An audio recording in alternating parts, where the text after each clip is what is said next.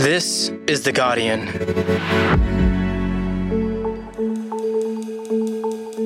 I'm Jane Lee, and this is Campaign Catch Up.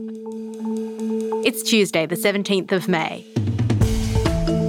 Today, political reporter Paul Karp joins me from the Coalition's campaign bus to talk about the government's final stops on the trail. But first, here's what happened today. We've just got four days to go. The polling is not working in your favour every which way we look at it. Are the polls keeping you up at night, Prime Minister? No.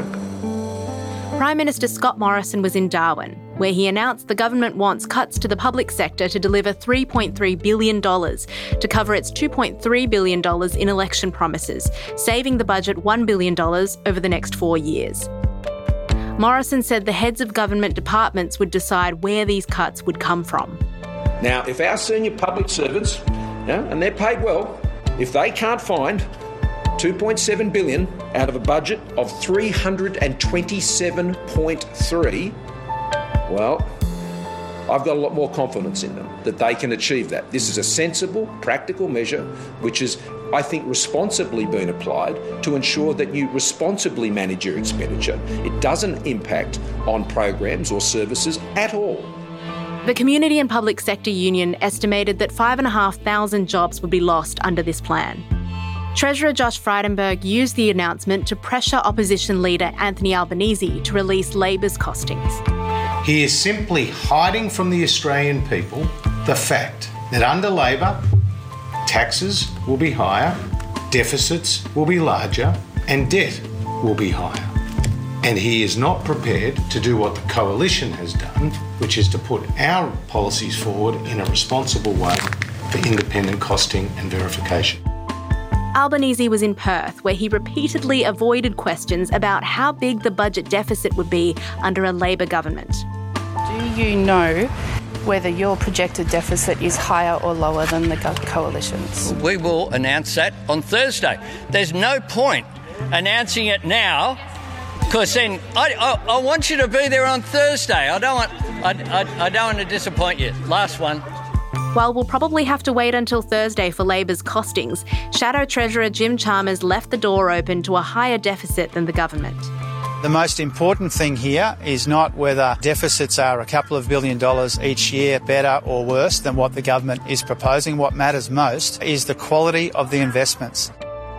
And 71% of aged care workers still haven't received any of the Prime Minister's pandemic bonus payments, which were promised four months ago.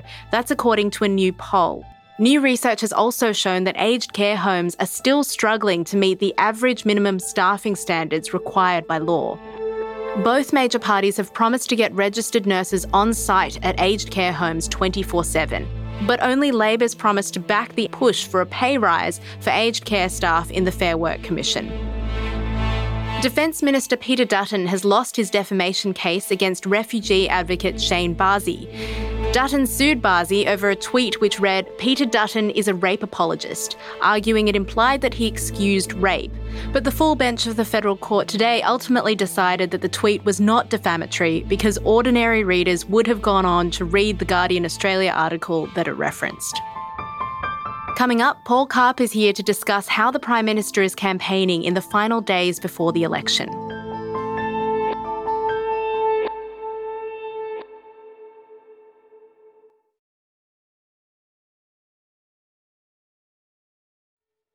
Hey, Paul, how are you going? Good, Jane. How are you? You've joined the coalition bus in the final week of the campaign when everything's at its busiest.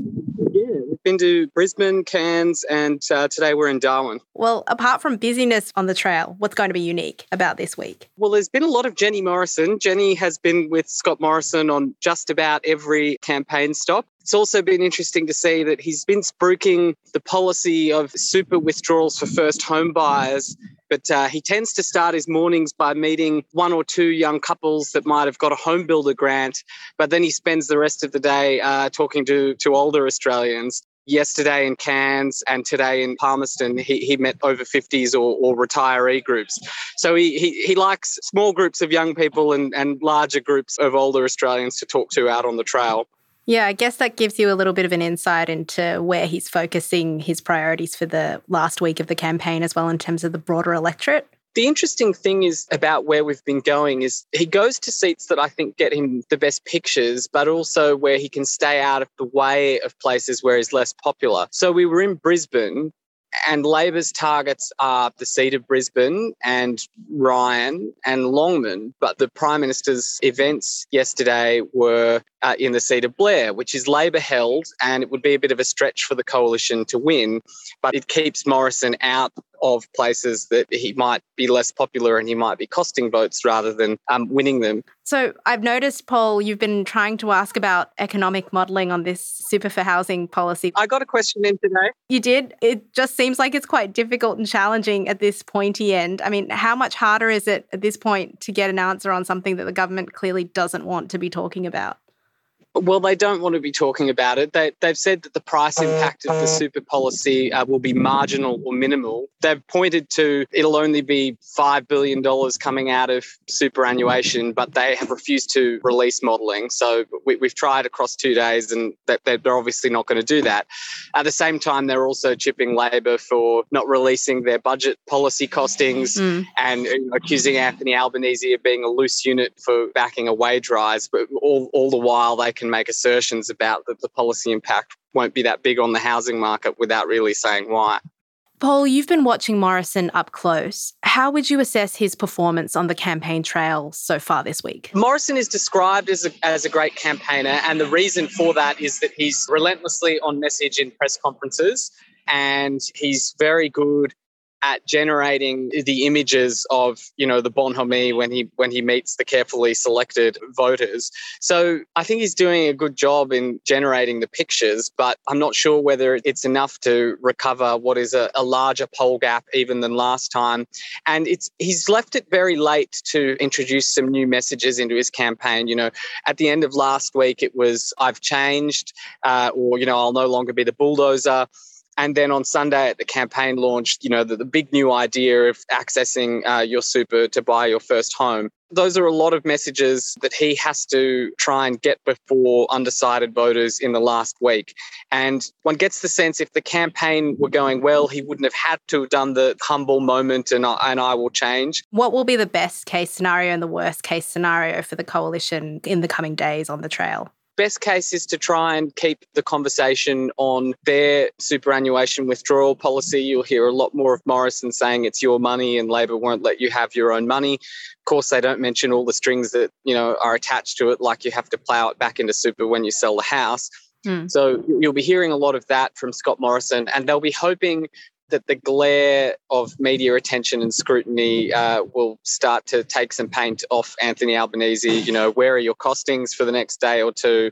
Uh, and then when the costings are released, why are you having a bigger um, budget deficit than the coalition? So those are the key messages they want in the last few days. Mm. The worst case would be if they actually run into a retiree who's very angry, like uh, that gent in the pub in the Central Coast. So, if the carefully uh, stage managed nature of the events doesn't guarantee a clear run, one day of bad pictures on the TV news isn't that significant if it's uh, you know five more weeks to go in the campaign but if it's five more days to go in the campaign that might be something that sticks with people and yeah, I mean, the worst case scenario is that the news cycle moves on from the super policy and the people that that is uh, designed to help don't know about it when they cast their vote on Saturday.